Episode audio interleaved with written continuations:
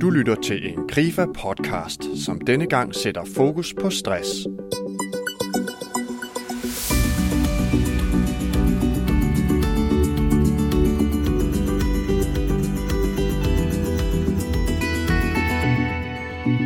Denne episode er en del af en serie, som stiller skarpt på stress. Vi vil prøve at undersøge stress fra flere vinkler og svare nogle af de spørgsmål, du måske har tænkt. Spørgsmålene kan være mange. Hvad er stress? Hvordan rammer stress? Og hvad sker der inden i mig, når stressen rammer?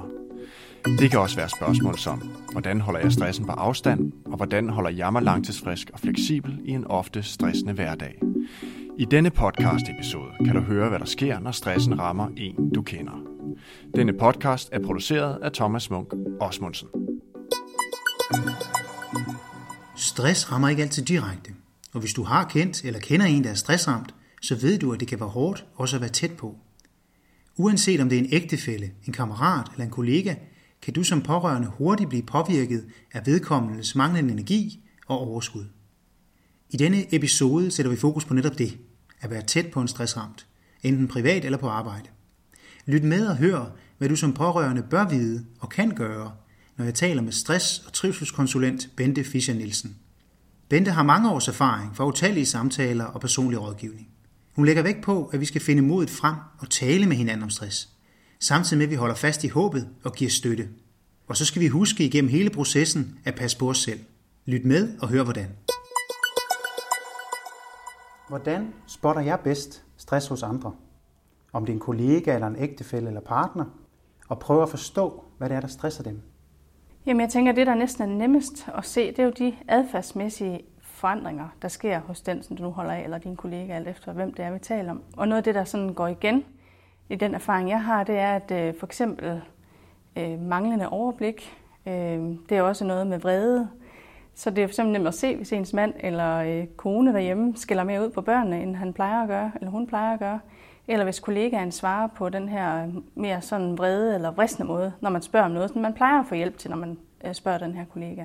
Så hvis der er en ændring i den adfærd, som, som øh, den pårørende har. Øh, det kan også være midt i en sætning, at man sidder og taber tråden. Gang på gang mister, hvad skal man sige, det er jo i gang med at sige, hvad var det, jeg vil sige? Øh, hvor er jeg på vej hen med det her? Hvis man gang på gang oplever det hos sin kollega, så kan det også være sådan et tegn på, hvis ikke det er sådan en distræt type, som plejer at have det på den her måde, at der er et eller andet, der presser, fordi hjernen er under pres, når man er stresset. Det kan også ses på, for eksempel hvis man øh, springer frokosten over, ikke vil med ned øh, og holde pause længere, ikke vil være med til de sociale ting.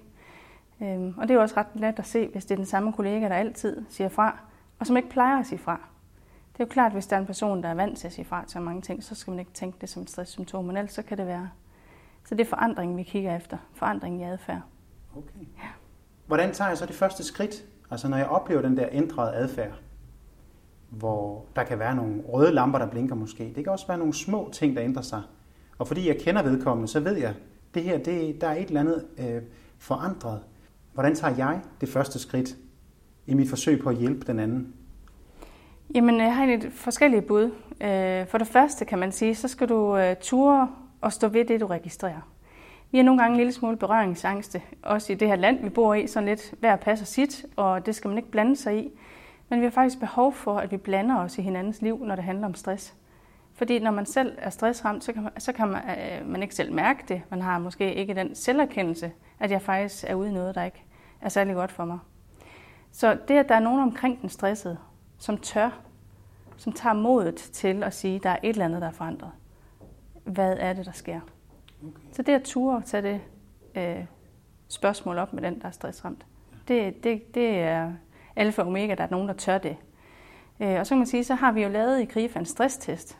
Og det var en anden ting, man kunne gøre, som var sådan øh, mere handlingsorienteret. Kunne øh, sige, hvad jeg har set, der er en stresstest her, kunne du udfylde den? Det kunne være, det kunne give dig et præg om, om du har stress eller ej. Mm. Øh, så det er i hvert fald nogle konkrete ting, man gør. Det kan jo godt være, at den, der har stress, holder dig, der kommer og siger det her langt fra kroppen med en arm helt ude. Øh, jeg har i hvert fald ikke stress, og det skal du overhovedet ikke blande dig i. Men det skal faktisk ikke afskrække dig fra igen at komme og sige det, fordi at det er den eneste måde, man kommer igennem til den stressramte på, fordi den manglende selverkendelse gør, jamen jeg kan ikke se, at jeg øh, har forandret mig. Så man har brug for de input fra omverdenen. Godt. Vil du øh, gå lidt til vedkommende? Altså holde lidt fast og sige, jeg oplever det her, hvis vedkommende ikke vil lytte på dig. Kunne du godt finde på at sige det måske anden og tredje gang? Øh, på en stille og rolig måde selvfølgelig, og måske øh, under, under fire øjne. Kunne du godt finde på at gå lidt til vedkommende og prikke lidt til det for at gøre op med den måske manglende selverkendelse? Ja, altså det er jo svært at... Jamen, ja, det vil jeg i udgangspunktet, fordi det, øh, man har faktisk behov for som stressramt, at der er nogen, der siger det. Selvfølgelig kan der være situationer, hvor det er helt upassende, at man igen og igen siger noget, og at det bliver en, en stressfaktor for den stressede, at der, at der er så mange, der siger noget, eller der er en, der bare bliver ved og suger sig fast. Så det skal selvfølgelig ikke være på den måde.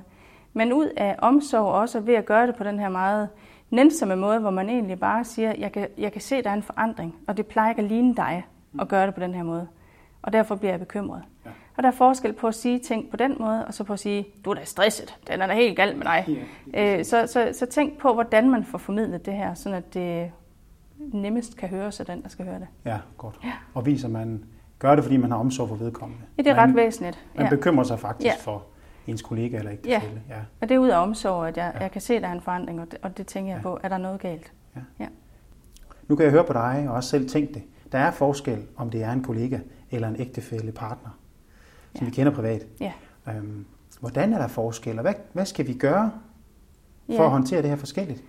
Jamen, man kan sige, nu spørger du efter, hvad, hvad forskellen er. Jamen, vi har jo meget mere investeret i vores livspartner, kan man sige, end en kollega. Sådan skal det øh, selvfølgelig helst være. Så derfor er der mere på spil, øh, når det er derhjemme øh, i privaten. Øh, men derfor kan der også være rigtig meget spil ved en kollega. Øh, det kan være en, man arbejder tæt sammen med. Det kan påvirke ens egen trivsel også, at øh, man øh, får den her sure tilbagemelding fra kollegaen, der hvor man plejer at få et venligt svar. Eller man kan være bekymret, og det kan fylde en. Men forskellen er jo også, tænker jeg, i relationen derhjemme. Hvis vi nu tager ægtefælde. I en relation, hvor øh, man skal opdrage børn for eksempel sammen, man skal have en hverdag derhjemme til at fungere, Måske er øh, ægtefælden ens nære fortrolige, som man plejer at kunne regne med, som man plejer selv at kunne få hjælp fra, og pludselig så er vedkommende en anden, end vedkommende plejer at være. Kan ikke overskue tingene. Magter ikke det, vedkommende plejer. Er ikke den her makker eller partner, som man plejer at kunne læne sig lidt op af. Så det er klart, at det kan give både nogle spændinger i parforholdet. Øh, du er ikke den, jeg regnede med, du var. Eller det kan give nogle øh, skuffede forventninger – det kan sætte sig i sexlivet også. Hvordan øh, får vi det til at fungere? Så der er masser af steder, hvor der er mere investeret i, i en øh, relation på hjemmefronten, end i en øh, kollega-relation.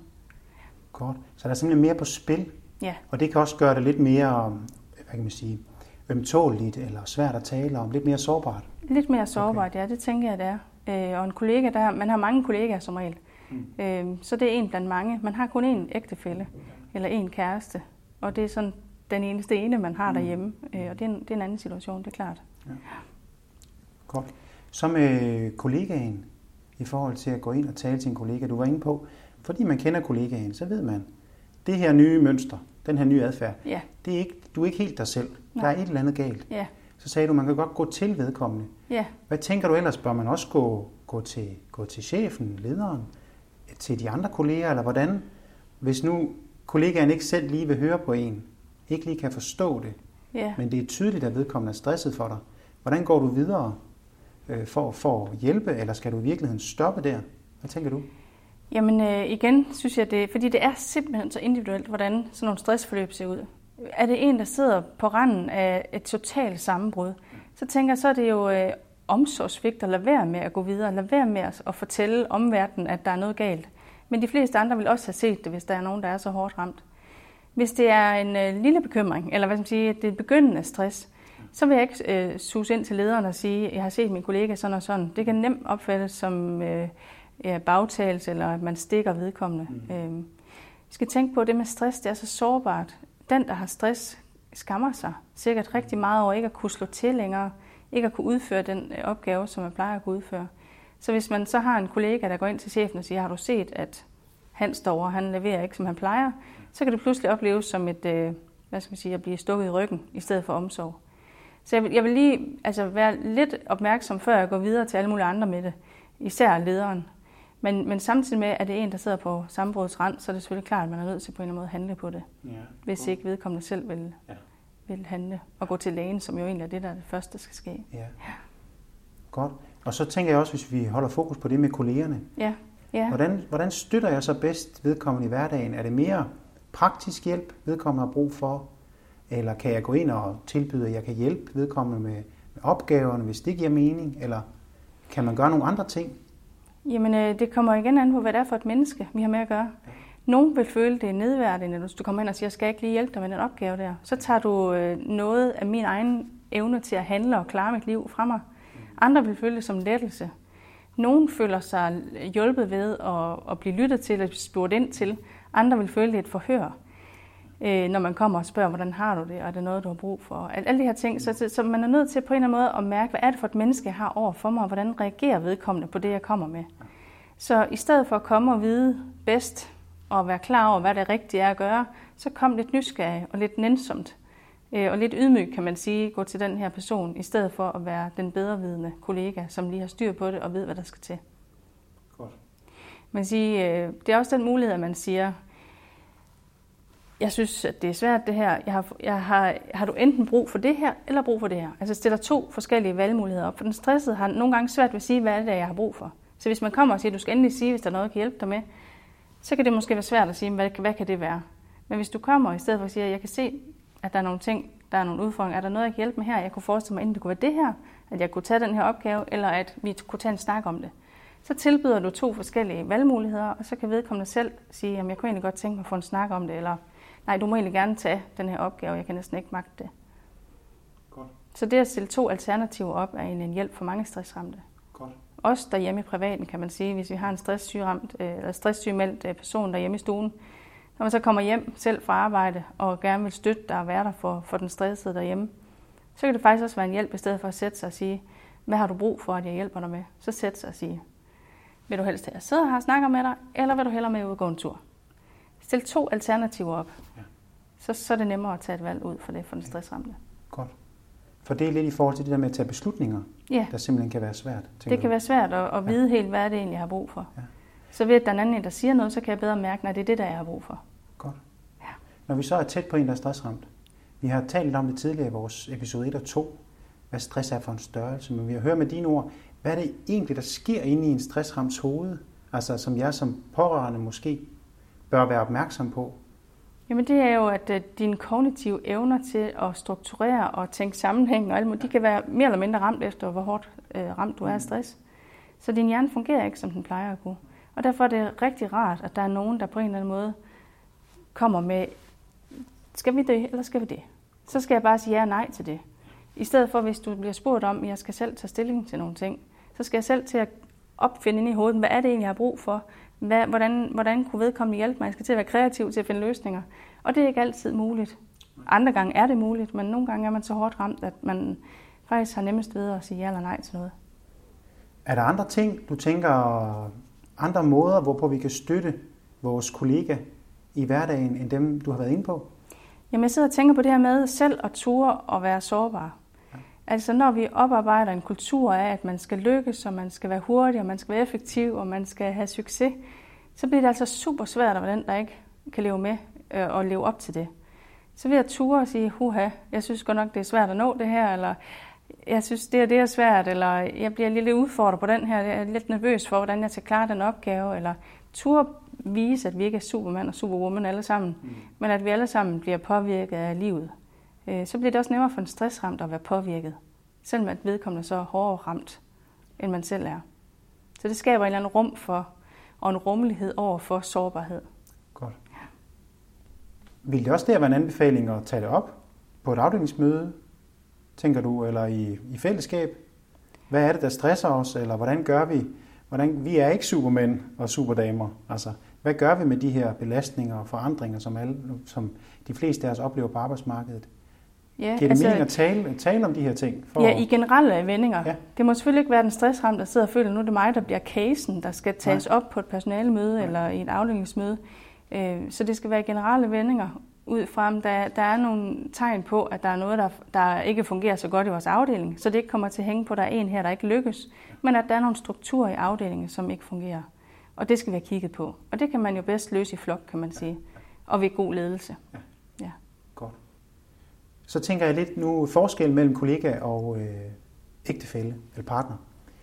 At på arbejdet, så er det jo ikke altid sådan, at øh, fordi der er en anden, der er ramt af stress og har det hårdt, at det nødvendigvis rammer os direkte. Men det gør det meget på hjemmefronten. Hvilken situation stiller det os i? Altså at nu, nu kan man måske føle som pårørende, nu hænger det hele på mig. Ja. Hvordan passer man godt på sig selv i den proces? Ja, og det er jo ret væsentligt, for der er jo jævnligt, at vi hører om, at folk, der så har været pårørende til en stressramt, selv bliver ramt af stress efterfølgende, fordi de har taget så stort et slæb undervejs. Men sige, når det så er sagt, det som hjælper, en af de ting, som hjælper allermest med helingen af stress, det er den sociale støtte, man får undervejs. Det er der lavet undersøgelser, der viser. Så man får simpelthen øh, rigtig meget hjælp ved at få folk omkring sig til at støtte og lytte til og rumme, at man er, som man er, og stadigvæk er et menneske, der er værdifuld. Og det skal man selvfølgelig som ægtefælle eller kæreste kunne levere noget af. Det er klart, at man skal kunne levere noget støtte og noget omsorg. Samtidig med, så vil man nok også få den her fornemmelse af, at min makker har svigtet mig. Øh, jeg kan næsten ikke holde ud og få barn nummer syv, eller hvor mange børn man nu har. Barn nummer tre, øh, min, min mand eller min kone er pludselig en, jeg skal tage mig af på lige fod med mine børn. Og det var det der simpelthen ikke rigtig overskud til. Så for at passe på sig selv i den situation, så er det vigtigt at finde et godt sted at læse af. Altså have en ven eller en, øh, et andet familiemedlem, man kan få snakket ud med om de her ting, og som også man tør at være ærlig omkring de også modsatrettede følelser, som der kan ligge i at skulle være den, der er stærk derhjemme også. Øh, så et sted at få læsset af, også fylde noget godt ind, gå til kor, eller hvad, begynde til fodbold, gør noget, som giver energi, et eller andet, som man får glæde af i sin hverdag. Så man som pårørende ikke kun er på derhjemme og kører i 160 km i timen, fordi så betyder det bare, at man kommer til at vælte bagefter, når den stressramte lige stille begynder at komme op igen. Og det er der ikke rigtig nogen, der vinder noget ved. Så man skal give alt det, man kan, og så skal man også kunne sige stop, og, og så lade nogle andre tage over. Det kan være andre i netværket, det kan være andre i familien, det kan være øh, noget professionel hjælp alt efter, okay. hvordan man har det. Godt, så det kræver også en vis grad af åbenhed der, hører ja. jeg, fra en selv og måske også som familie. Hvis det er mig selv, der er ramt selvfølgelig, hvis, jeg har en, hvis min kone er stresset, at jeg måske også tør spørge andre om hjælp. Ikke bare gå ja. med det selv. Ja, i høj grad. Man okay. kan sige, at øh, byrden bliver simpelthen øh, lettere at dele, når vi kan dele den med andre. Ja. Den forsvinder jo ikke, men den bliver nemmere at bære, ja. øh, de udfordringer. Og så skal vi huske på, at dem, der er rundt omkring os, de kan også se tingene i et andet perspektiv. Mm. Så nogle gange, når vi deler noget, vi synes, vi sidder i øh, fast op til halsen i, det at få et andet perspektiv på det, det gør, at vi lige kan klare det lidt igen, eller det får lige øh, lidt en anden plads, eller det falder lige lidt mere til ro. Og så kan vi klare et træk igen. Godt. Ja. Godt. Og så tænker jeg faktisk også, at jeg har gode erfaringer med, at øh, folk bruger en dagbog, både den, der er stressramt, men også den, der ikke er, altså som er pårørende, mm. skriver ned, sådan med jævne mellemrum, hvordan er situationen nu? For det, der sker nogle gange, det er, at man ligesom stiger sig blind på nuet, så man kan slet ikke huske, at det var værre en gang, og det faktisk allerede er blevet bedre. Hvis vi kigger tre uger tilbage, så så det anderledes ud. Det vil sige, når jeg kigger tre uger frem, kan jeg også forvente, at det ser bedre ud end i dag. Så man lige holder fast i det her, det er en periode. Det er ikke kommet for at blive. Handler det også om at være lidt realistisk, når du siger det? Fordi jeg tænker, hvis man har en ægtefælde, der er ramt, så kan man godt tænke, eller en kollega, hmm. øhm, det skal de bare lige igennem, eller det kommer de over. Ja. Eller hvor lang tid skal det lige tage? Vi, vi kører ligesom på. Ja. Det gør de måske også selv. Ja. Og hvis de går ned med stress, så tænker man, nu skal jeg lige hjælpe i en periode, og så, og så er de klar igen. Ja. Altså, kan man tænke sådan om det? Det her det er midlertidigt. Skal jeg hjælpe midlertidigt i en periode, og så er vedkommende klar igen? Eller hvordan? Hvordan Jamen, er det sundt og godt at tænke om det her? På en måde har du ret i, at man kan tænke, eller kan man godt sige, at man kan godt tænke om, at det her det er midlertidigt. Men det er kun midlertidigt på den måde, at der skal en ændring til. Altså, mm. øh, alt det hele startede jo, fordi der var noget, der ikke fungerede. Ja. Og det, der er presset, det, der har gjort, at man har fået stress, det skal der jo en ændring skabes i forhold til. Så sidder man bare igen det samme sted om et år. Øh, og ofte så er det jo, fordi vi bliver presset på vores værdier, eller på øh, øh nogle ting, der er vigtige for os, at kunne levere et ordentligt produkt, eller øh, have tryghed i vores ansættelse, alt efter hvad det er, der har skabt stressen. Men ofte er det noget med nogle værdier, som er blevet presset eller lagt under pres. Øhm, så derfor skal der jo ændres på de ting, så at vores liv kommer til at harmonere bedre med de værdier, vi har. Øhm, og det kan nogle gange kræve nogle store omforandringer, og nogle andre gange nogle små. Okay. Men det at se i øjnene, hvad det er, der skal til, og så begynde at handle på det, Det er nødvendigt, kan man sige. Så selvfølgelig er det en periode, at tingene ser anderledes end det plejer, men det kan også godt være efterfølgende, at tingene er anderledes. Fordi man har fået øjnene op for et eller andet, der var usundt, som så bliver lavet om. Godt. Og der er det så også vigtigt, hører jeg, at man prøver at spotte de ting, der skal laves om, og går i gang med at, at lave om på den. Ja. Ja, godt. Mens man både passer på den stressramte og sig selv. Ja, altså, altså det der, der skal laves om, det kommer an på, hvad det er. Er det noget ude på arbejdspladsen, så er det jo en chef, der skal gå og lave. Så er det jo den øh, stressramte, der skal hen og sige, det her, det, det, det kan jeg ikke være med til, vi er nødt til at lave om på det. Og så er det chefen, der skal tage over derfra. Er det noget derhjemme, at, øh, at man har børn, der går til alt for mange ting, og øh, er engageret i alt for mange øh, frivillighedsting der, men så er det jo derhjemme, der skal, hvad er det, der er vigtigt for os som familie? Hvad er det, vi egentlig gerne ønsker? Vil vi gerne have tid til at sidde og spise aftensmad sammen? Øh, skal vi alle sammen sus rundt? Altså, hvad er det, vi gerne vil med vores liv? Se hinanden i øjnene og finde ud af, hvad er det, vi gerne vil, og så gå efter det. Og det er jo ikke noget, der sker lige hen over nat, jo, men det er noget, der kan være et pejlemærke for, hvad vej skal vi. Godt. Her til sidst, hvis du skulle opsummere nogle af de ting, vi har snakket om her, og det er du, dine gode råd, hvad vil du så, øh, hvad vil du så fremhæve som dine tre bedste råd, hvis man kender en, der er ramt af stress, og man gerne vil, vil hjælpe den, øh, og også passe på sig selv i processen? Jamen først og fremmest så er det at overvinde den her blufærdighed med at blande os i hinandens liv. Vi hjælper ikke nogen ved at blande os udenom. Vi er nødt til på en eller anden måde at ture og gå til hinanden, men gøre det med respekt selvfølgelig. Så ture og finde mod til at sige noget, også selvom det kan være svært. Og også selvom at den, man siger det til, ikke klapper ind på skulderen og bliver glad over det, man siger. Men det er nødvendigt, hvis vi vil være ordentlige over for hinanden. Og jeg tænker også, at øh, det med at kunne være de vikarierende håb. Altså sige, det skal nok blive bedre det her. Hvis du får handlet på det, så kommer det til at blive bedre. Hvis du får en rigtig hjælp, så får du det bedre. Så det, at man giver den støtte og omsorg, og jeg kan lide dig. Mm. Jeg holder af dig, selvom du har det sådan her. Du er stadig værdifuld for mig. Det er jo noget af det, der rammer langt ind i os, at vi er værdifulde, selvom vi ikke lykkes 110 procent hele tiden. Ja. ja, og til sidst så er det at stå ved, hvordan jeg selv har det og så opsøge den hjælp, jeg selv har brug for, for at forebygge for stress. Øh, og vide, hvor meget kan jeg give den stressramte kollega eller ægtefælle, hvor meget kan jeg være der for vedkommende, og samtidig passe på mig selv. Og det handler faktisk om selverkendelse, det som man kommer til at mangle, når man får stress. Så kan man mærke, at jeg begynder at få ondt i maven, og jeg begynder at synes, det er nok, så skal man jo selv have stoppet op der. Og så gå ind til chefen og sige, nu er, det, nu er det, jeg kan ikke magte alle kollegaens opgaver også, så nu må du tage ansvar. Eller derhjemme sige, vi skal have en rengøringshjælp, eller vi er nødt til at få noget aflastning af forældre, eller vi skal have, hvordan man nu kan mingelere det. Du har nu lyttet til en Grifer podcast med temaet stress. Vi satte fokus på, hvad det betyder at være tæt på en, der er stressramt, og hvad du kan gøre. Bente gav sine tre bedste råd, som blandt andet gik på at overvinde blufærdigheden og tale om stress. Tale med hinanden og være ordentlig over for hinanden.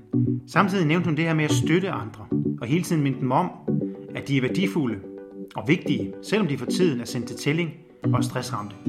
Så hold fast i håbet, og husk også til sidst, som det tredje råd, selv at opsøge hjælp. Den hjælp, du har brug for, hvis du er pårørende. I de følgende episoder kan du få flere værdifulde råd om stress. Vi sætter også fokus på andres personlige og dyrt købte erfaringer, der kan hjælpe dig til bedre at takle og forebygge stress. Og husk, hvis du er stressramt eller gerne vil hjælpe en, der er, så kig forbi Krifas hjemmeside og find vores stressfri forløb. Det er et online forløb fuldt af konkrete værktøjer, viden og videoer. Tak fordi du lyttede med og på genhør.